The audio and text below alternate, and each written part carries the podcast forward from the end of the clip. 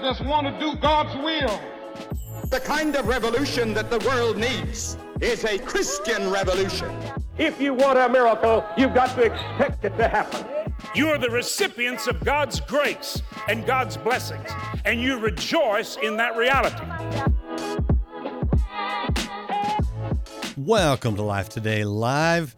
Near-death experiences. What do you think? Do you even know what you think? I'm not sure what I think. I'll just be honest with you up front. We had John Burke on the broadcast program recently, and he's talked to hundreds, if not thousands, of people about their near-death experiences. And so I know people at least believe that it happens to them. Of course, I've also interviewed Kevin Malarkey right up here, and he later said, "Yeah, we made up the whole thing." So I think a healthy skepticism towards this topic is healthy. But at the end of the day, I don't stake my theology on it. I stake my faith in Christ and Christ alone. But I'm very interested to hear people's experiences, and especially in the whole NDE thing. It's very interesting. Can someone actually see heaven or hell? How's that? Well, today's guest says, yeah. Yeah, in fact, he did. And it's always interesting to talk to these people, because if it happened to me, I would be a little reluctant to tell the world, because people are going to think you're crazy and they're going to question you. And nobody wants to be in that position. So I actually admire someone who's willing to say, look, I got to tell you what I saw. And he does that. Captain Dale Black does it in a book called Visiting Heaven.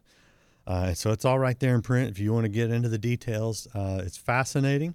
And you, like I said, you be the judge. But we're going to hear his story, and I'm glad he's here today. Captain Black, great to have you here on Life Today Live. Thank you, Randy. A pleasure to be here, of course. So for people that don't know anything about your story, start with what happened that put you in a position that led to the rest of this. Yeah, I, like you, I have held this story for over 40 years. I've not told this story. I did not want to tell the story. I did say to God, I'll tell this story when you tell me to, when you make it crystal clear. Yeah. But I was very, very content to not share this. I also would like to say that I take no pride in anything that I say or what I write. If anything is good, may all glory go to God and through the Lord Jesus Christ, who changed my life. But I lived this experience for 50 years. It changed me on July 18th, 1969, when it occurred. I didn't tell anyone this story for many, many years, but it changed everything about me. All of the major decisions of my life were made because of this experience and what God showed me and what he did into my heart, which changed me forever. So I tried to live what I saw. I tried to live what I learned. And I don't mean to be judgmental of anybody else, but I read no stories. I don't listen to anyone's testimony or read anyone's books.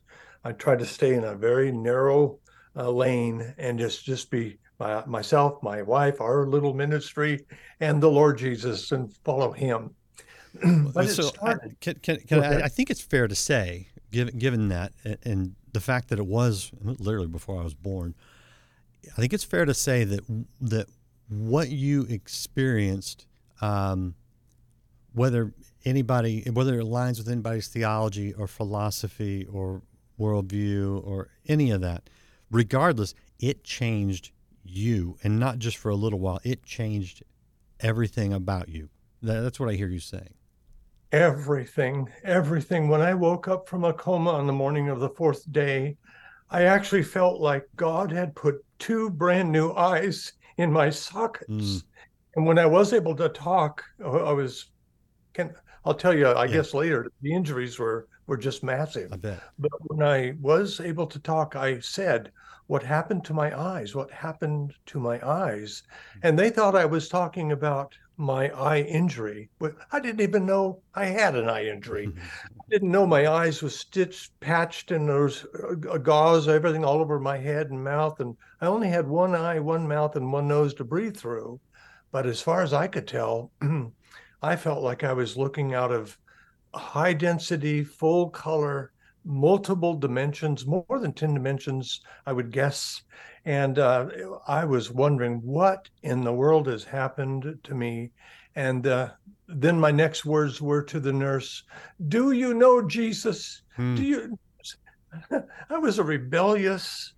I was a Christian, but Randy, I was a sore excuse for a Christian. I was in a Christian college, thank God. My parents really pushed that, but I was then expelled from that college, told to never come back. And I knew some of those. I knew some of those at ORU, at Oral Roberts. Yeah. Okay. But my life completely changed, and you know, I'm just a man. I'm totally flawed. But by goodness, my life completely changed from this experience, and I have just given God my whole life. Yeah. Given a second chance to live. He's got it all. Tell us about the plane crash. It was the morning of July 18th, 1969. I raced to the Hollywood Burbank Airport. I pre-flighted the airplane as I was instructed to do. I was a licensed pilot, but not experienced. I was only 19, Randy. But I got there and I did all the work that the captain didn't want to do. I pre-flighted, loaded it, tested this, tested that. And the other pilots got there that morning. I sat in the right seat. It's a 10-passenger twin-engine commuter aircraft. For the pilots out there, it's a Piper Navajo Chieftain 330 horsepower turbocharged engines, and it was almost brand new. So we were taxiing out to runway. Onto the runway. I was in the right seat, serving as co-pilot. Okay. Gene was in the left seat. We were carrying only cargo, bank checks, thank God for that, throughout the state of California. Just before takeoff, before we were actually rolled onto the runway, I got tapped on the left shoulder, and the pilot in command, the boss, said, "Dale, let's switch seats." And he got into the right seat, but he's actually in command. The gentleman on the left seat is able to fly, licensed to fly, but is not nearly as experienced as Chuck, the guy in the right seat. I'm sitting in the temporary third seat. The weather's clear. There's no wind. There's no clouds. It's a beautiful day in Hollywood. And we take off, get about 50 feet off the ground. Seems like things are normal. Gears coming up. The engines are humming normally. Mm-hmm. And then about 100 feet off the ground, still the runway is below us. Then all of a sudden, I was hearing some strange sounds, this whining of the engine RPMs. And for the pilots out there, you're probably thinking that this is the beginning of an engine failure. But in reality, we were not losing an engine. We just got things out of sync. And the aircraft began to mush a little bit. Nose was too high. And so then Chuck, rightly so, took over the flight controls, said that I've got the aircraft, lowered the nose, started building up speed. And then he realized, oh my gosh, we don't have enough speed. He said then, let's land in that clear area over there. And he pointed, and I looked up and I thought, oh my gosh, a golf course. And we're going to crash into a golf course. We'll be fine. Nobody's going to get hurt probably, but we will make the news tomorrow's headline. So it's obvious that we'll be on the headlines. What happened, Randy, is our wingtip of the aircraft clipped the tops of very tall trees on the left side and broke them like kindling. That turned our aircraft about 25 degrees to the left. And then right in front of us, we're about probably 80 feet high above the ground. Right at this point, there's this large building in front of us. And the last thing I remember, Chuck grabbing the flight controls, squeezing them really hard with his hands, turning all the way left, holding them all the way back against his chest. And I realized, this is it. This is the end of it. The last words he said was, "Oh my God." And I thought, I never told him about God. I always wanted to. I never told him about anything. Well, we slammed into this mausoleum. Strangely, It's erected in memory of famous pilots, deceased pilots, and inside of it are memorialized aviators. Amelia Earhart is there, Billy Mitchell, the Wright brothers mechanic is there. Anyway, this has been there for years. None of us knew it. And we slammed into the top of this, quote, unmovable object in relation to our aircraft at 135 miles an hour, impacting the monument at 75 feet above the ground. Then the aircraft broke into a couple of thousands of pieces, and we fell 75 feet to the ground, and we landed. Well, we hit the monument within inches of each other, and then we landed on the ground within just a few feet of each other. So we all went through the same impact in the same accident, and there was no aircraft to be in anymore at that point. Mm. How long were you in the hospital after that? I was in the hospital for, this doesn't even make sense. I had both broken legs, both broken ankles, both knees broken. The left side was horrible. The left shoulder broken. It sent bone through my neck, back, chest. It was completely destroyed. I had cuts and lacerations all over my face. The head was shaved off at the top. The pilots all died from blunt trauma to the brain, and that was my biggest concern. So I'm in the hospital, all broken up, and looking down at my body, and I should say there was shrapnel all through, just cuts and everything, pieces of the airplane sticking out of my abdomen, my legs, my forehead. I had one still sticking through my right eye and my forehead. Anyway, they graciously pulled them out. But I was in the hospital, and I was looking down at my body, hovering above the emergency room. And I had this life review that only lasted a few minutes. And I realized that I didn't see my whole life. I just saw one event. This is kind of important because it explains everything to me. I saw when I was between the 5th and 6th grade, I was kneeling at a tiny altar at a church camp in Southern California, and I was receiving Jesus Christ as my Lord and Savior at this church camp. A young masculine pastor had taught us about the gospel of Jesus. I received that gospel. I prayed with the prayer. I meant it. It wasn't just a prayer. I gave the Lord Jesus my life at age 11 and a half, 12 years old right there. And I realized in the hospital looking down that I was no longer that zealous for Jesus 19-year-old. I had somehow wandered off, and all I was doing was trying to live my own selfish life for self-centered purposes. I wanted to buy apartment buildings. I wanted to fly airplanes all over the world, and I was on that track to do that. And then this airplane crash came.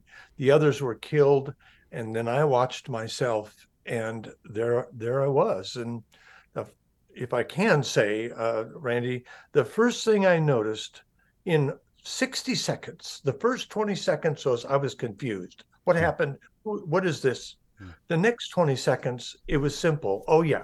That's me. We were in an airplane crash. Now I remember. Oh, how sad. I was only 19. I had so much. I was so much to live for. And this is all happening at the crash scene, by the way. The third thing, the third 20 seconds of a 1-minute experience has lasted to the till the current day. I'm still dealing with what happened in the last 20 seconds of that first minute. And that was, I realized, okay, I'm a spirit. I have a soul. And I used to live in that body. I had everything turned upside down. I had it all wrong. God made us in his image, spirit. We have a soul, and we live in a body. And I wrestled with all of this. I got it all figured out. And this was before I even woke up from the airplane crash. Yeah. Anyway. Yeah. So you know, it's interesting because even God had a body temporarily. Yeah. If there's any. I know. If there's anything we should know is that what feels like life is just a temporary piece of eternity. And like you say, I think most of us, it's our perspective. I don't say this judgmentally because from where we sit, this looks like life. But I mean, you know, you got a different view, and it altered you. What did you, when you say you saw heaven? What does that mean? What else did you see? Well, I left the hospital being escorted by two angelic beings. I went through what looked like deep outer space. Again, I told my grandfather about this experience right away, as soon as my memory started coming back. My grandfather was he's kind of like a Baptist from the old school. He very solid, didn't know a lot of things, but he was really confident in his salvation and that God is real, the Bible is real. Anyway, my grandfather was about the only person I could tell everything. And yet even my story about what happened, I knew I couldn't tell my grandfather the whole thing. He's a businessman. He's logical. He's not what we would call charismatic today. You know, I don't even know what that word meant back in those days. But I realized that what I'm going to say to you now makes no sense. It made no sense to me. I'd never heard of anybody having an experience like this. I did later, but not during the fact that I had this airplane crash. I'd never heard, never read. I didn't know anything, and I just can explain this story. It had happened way back in 1969, as strange as that sounds, but it changed me forever. I saw a gigantic, brilliant light up ahead, and I was racing toward it. I felt like there was another light coming from my chest. I don't understand this, but it was lighting the way toward this gigantic light far, far away, brighter than 1,000 suns, and yet it didn't burn, didn't scorch. I was moving toward this. In the center was this brilliant white light, and as the light came from the center, if you're looking right at the center, it was brilliant, white, thick, palpable light, but it changed colors the further it came from the center. But all I saw was the white moving toward a little bit of yellow and then into a gold, into a rich gold. And so I knew I was moving toward a golden city. I never heard about these stories. I didn't know anything about heaven. I went to church at the Church of the Nazarene, which was a wonderful church in that day. I loved it. That's not the only way to heaven, of course, but that's where my father found the Lord Jesus. That's where many of our friends became saved and began the Christian walk in that church back in that day. It happened to my grandfather that way and most of my family that way. But I got into this area and started realizing that everything that I'm telling you now is really hard to talk about. I like science, as long as the science recognizes is that God is the creator of all things and that the laws of science are created by God. You can't exclude God from science. And if you do, then I don't like science like that. Well, I think is it fair to say that science studies the natural and when you're talking about God and the Spirit in heaven, this is something that is above nature or supernatural. So, I mean, I understand that science is self-limiting. In most cases, it's okay. Today's scientists work very hard to expel God out of the science study. And when I was young, it was not that way. Yeah, God was part of they're not staying in their lane, I think, if they do that, because study the physical, study the natural, and you'll learn, you'll do great. So I'm going to push people towards the book. It's called Visiting Heaven, where you get into a lot of the details of the things, the specifics, because, I mean, we could probably talk for 2 hours here. But what I kind of want to bottom line it a little bit in your experience when you felt like you understood the significance of the spiritual, the reality of heaven, the goodness of God. What did that communicate to you? In other words, it changed your life, but what were the truths that have carried you even to this day? It's interesting that right at the very beginning of what I would call my arrival into the city of gold, the city of God, heaven, right into my arrival, of course, there's the beauty, there's the music. I could talk forever on the music, I think. And I'm not a musician. That makes it even more interesting. I know nothing about music professionally, but oh my gosh, it changed my whole life. But there's this group of people that were assembling and congregating. Obviously, it was obvious to me they were there to meet me and greet me, and we were arriving at the same time. Wow. It's interesting that, to make it really a long story short, I began to realize that these people were just beautifully accepting me. For the first time in my life, I felt like I belonged somewhere, that I was wanted. It wasn't about what I could do. It was about who I was. And then I looked at the eyes of these people, of course, brighter, the smiles, the bigger. But when God and I were talking about this, I was saying, the Lord, I don't notice anybody from my ancestry. I don't see an uncle and an aunt right here in this beginning. Now, I found many family members later, but in this group, there was no one that would seem biological related to me. Mm. And the Lord was talking to me, and he was saying, now, do you notice there's any racial differences here? Racial? No, but there was Hispanics in color, and in blacks, whites, Asian, all kinds of physical characteristics, but nothing mattered. And there was gender differences. I couldn't even tell it. And the Lord and I were talking about this, but I couldn't tell the gender. I couldn't tell the ethnicity differences. And it all hit me. And I think the Lord was just smiling, almost like patting me on the back. See, you understand now, don't you? We are one in the blood of Jesus. It's the blood of Jesus Christ flowing through. Literally, I don't think we have it in physically. I don't know, but we have the blood of Jesus that bonds us together in heaven. And what's so incredible, when done correctly, when we get out of God's way, when ministers get out of the way and lead correctly and bring in the Holy Spirit into a meeting or into a group where people are, we can have that same oneness.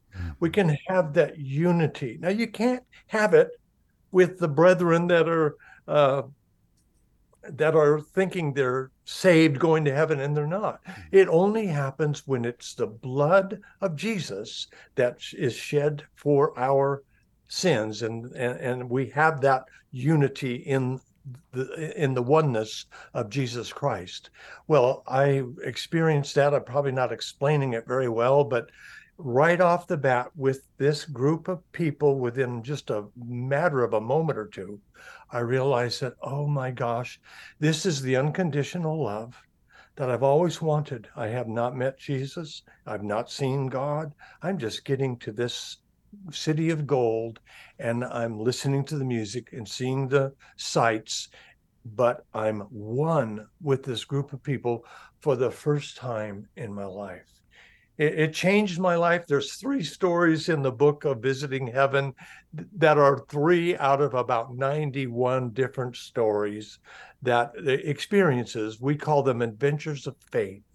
And these are just what we learned about God, about the Bible. You don't have to go to heaven or be in an airplane crash to have any of these things.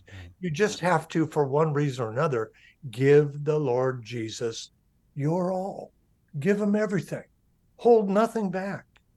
And then do what he tells you to do, either in his word or through his Holy Spirit. Don't just know it, but do it. Mm-hmm. And these are the adventures of faith. And we'll see if the publisher wants more of these books. Yeah. Well, what's interesting, though, I mean, you claim you went to heaven where God spoke to you about unity among believers in Christ. Well, Jesus came to the world and spoke to his disciples about unity among believers in him. So, you know, there's no discrepancy there. How many, that was it just one, was this all one experience, or are you saying that there has been multiple experiences? Oh, with me, it was just one experience. Just the one. Okay.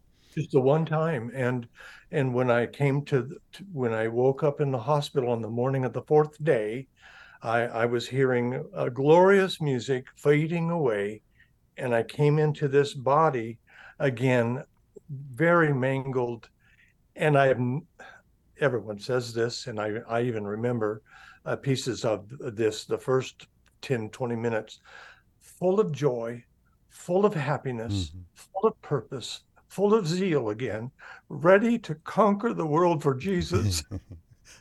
Well, and so what's I'll never walk again, I'll never use my arm again. What's been the result of that? What has been the goal of your life? What have you done with the rest of your life? You got back in an airplane, didn't you?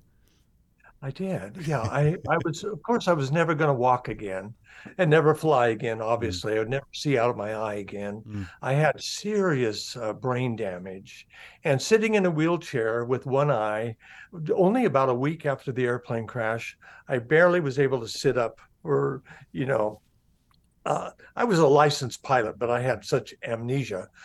I couldn't remember half of my life. Everything to do with aviation was gone. I couldn't remember anything about flying. So, but I wanted to get back and become a pilot because I don't know why. When I was a kid, our family, we went around the world, and I wanted to be an aviation pilot. But sitting in that wheelchair, I got reading the Bible. And it says, for we walk by faith, not by sight. Well, I can only see with one eye. I was told I'd never see out of the other eye. So I thought, well, I might as well learn about faith. And I thought, gosh, if I can learn about faith, maybe I can develop faith. I found another scripture in that wheelchair with that one eye and that one arm and that one leg. And it said, for faith comes by hearing, and hearing by the word of God. So I realized that I can develop faith. I do it. It's not a, there is a gift of faith, I learned later, but I began to understand that, oh my gosh, if I study God's word and if I speak God's word, Jesus said, have faith in God. For whoever says to this mountain, be removed and be cast into the sea, and does not doubt in his heart, but believes that those things which he says will come to pass, he will have whatever he says. And it goes on and on and on. I began to realize in that wheelchair, oh my gosh, there's nothing more important than God's word. His word holds it all together. It holds the universe together. And there's nothing more important than the Holy Spirit. I didn't even understand the fullness, but I got as much as I could with what I had. And God was faithful. And I told people, I said, you watch, you wait, you'll see. This eye, I will see again. I will be able to see out of my eye again. And people pat me on the shoulder, pat me on the back.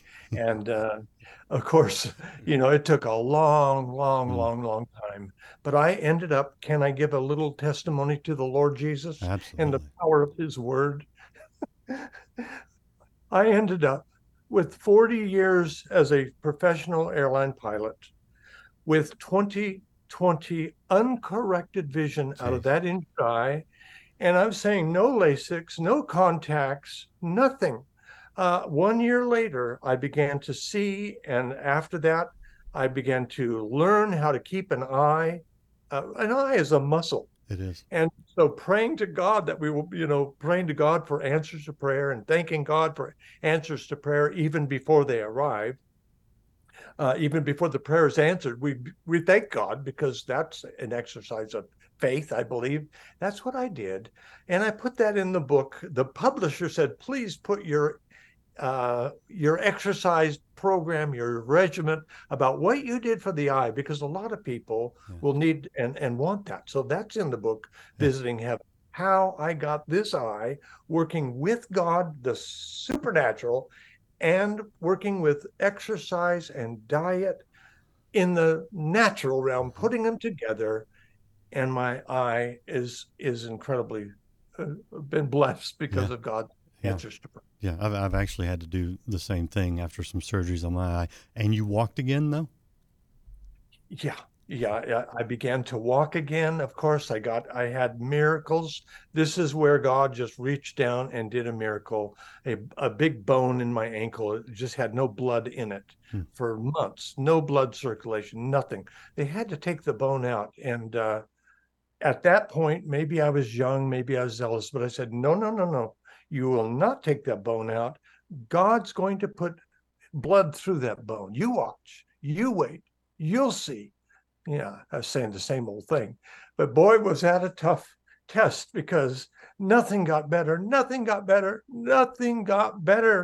eye was getting better. My arm was getting better. My mind was coming back slowly, but my ankle was just dead. And then one day, Randy, I was praying, and I was mad at God. I'd kind of reached the end of my rope. And I said, God, you failed me. I don't know what I did wrong, but it seems like you did something wrong this time. And you didn't answer prayer. And I went out and I got in front of a bunch of people. And I said, you watch, you wait, you'll see. And God will do this. And he didn't. And the doctor's given up on me, and he can't do this operation he wanted to do. And I told him not to do it. And it was too late. And now I'm going to be in a wheelchair for the rest of my life. Okay, God, what did you do wrong? What did you do wrong, God? And where did I miss? Anyway, I went through this little temper tantrum, and finally, at the end of which, I finally punched myself out, and I began to hear this still small voice. And it meant a lot to me. And the voice was saying, Dale, why do you want your healing so bad? Seek first the kingdom of God and his righteousness, and all these things will come unto you.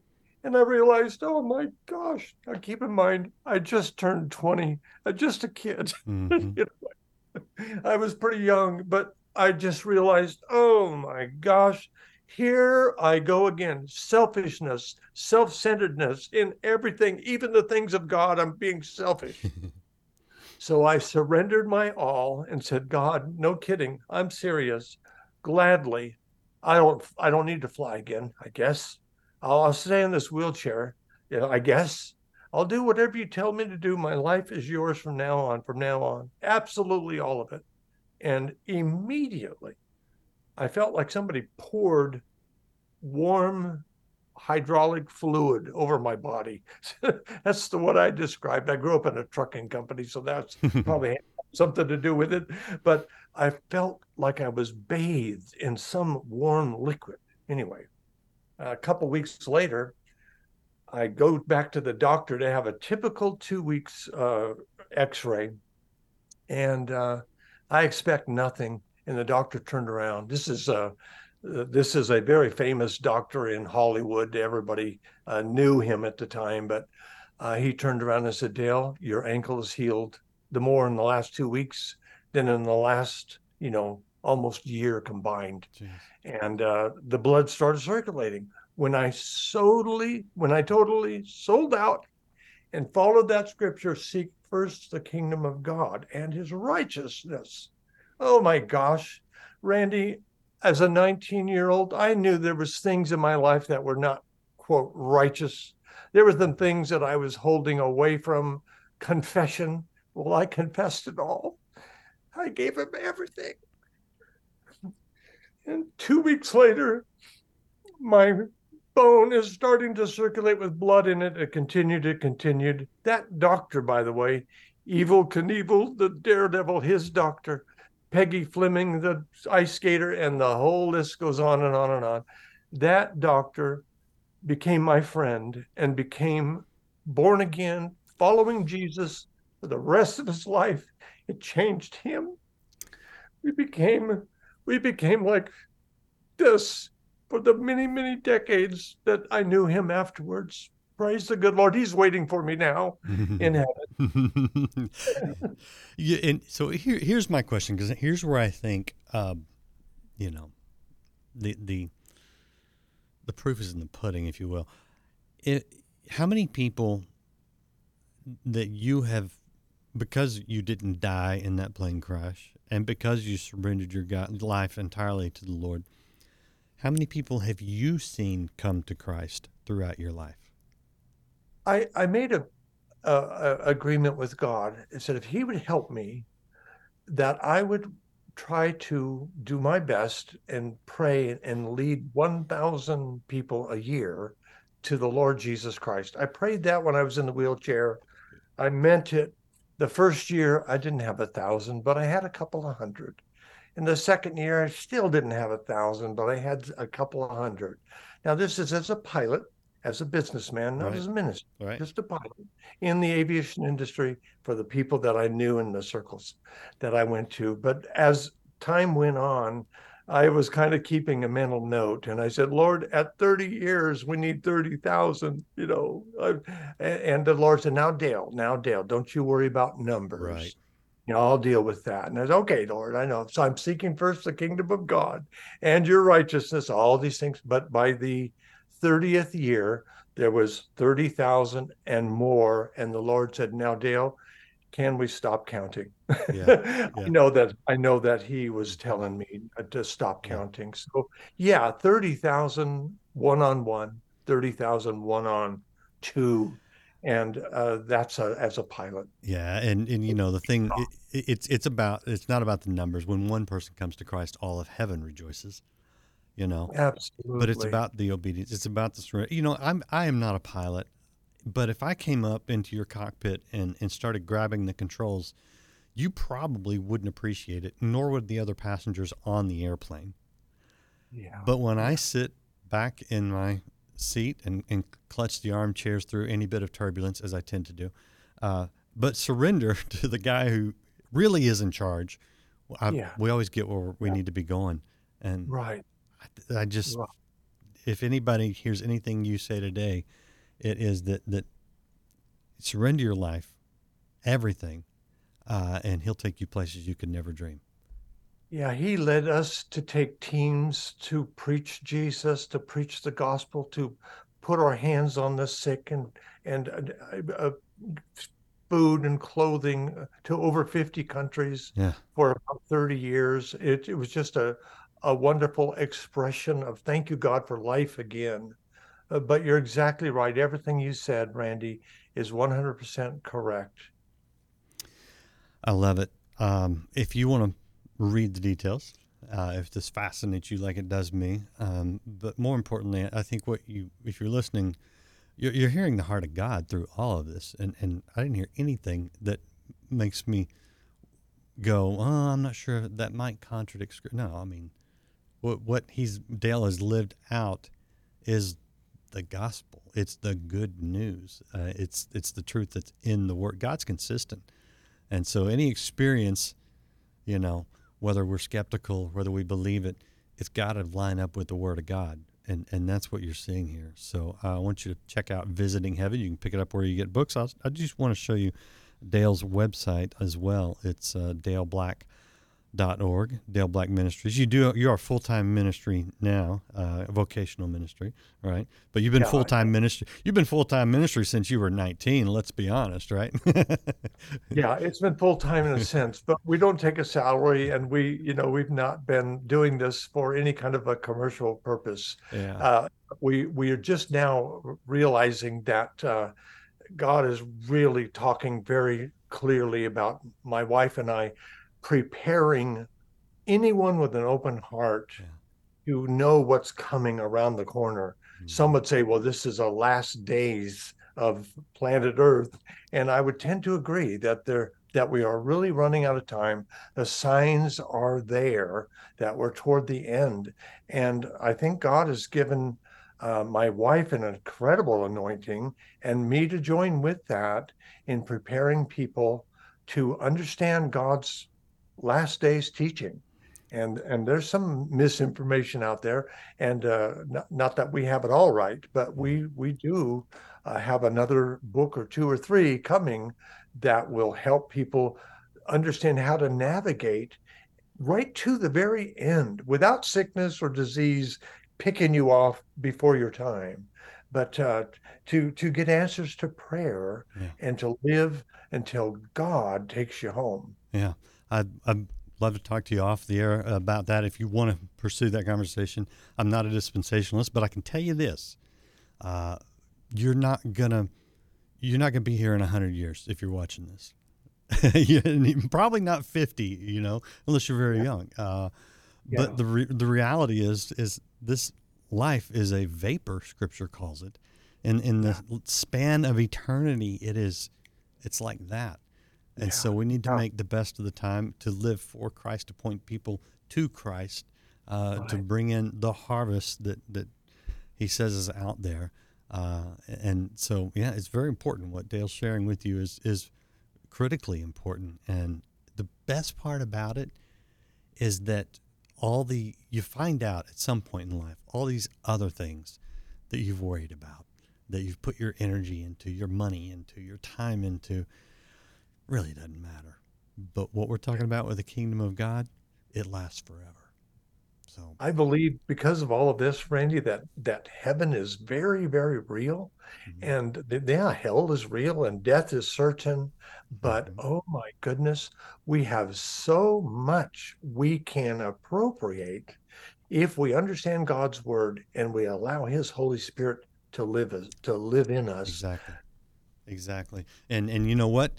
The rest of us, we may not visit heaven until we go there to stay, but we can help heaven visit others on this earth. That's our calling.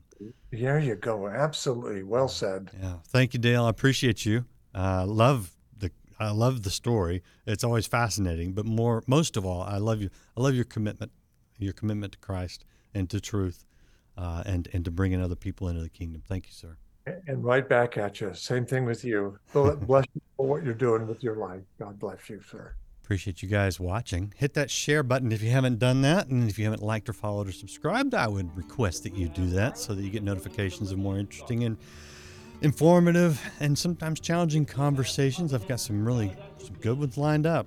It's going to be good. So I appreciate you guys being here. Check out Visiting Heaven. Oh, that's his website. This is the book, Visiting Heaven. You can get it wherever you get books. And we'll see you again next time here on Life Today Live. We float on the vast, limitless sea of divine mercy.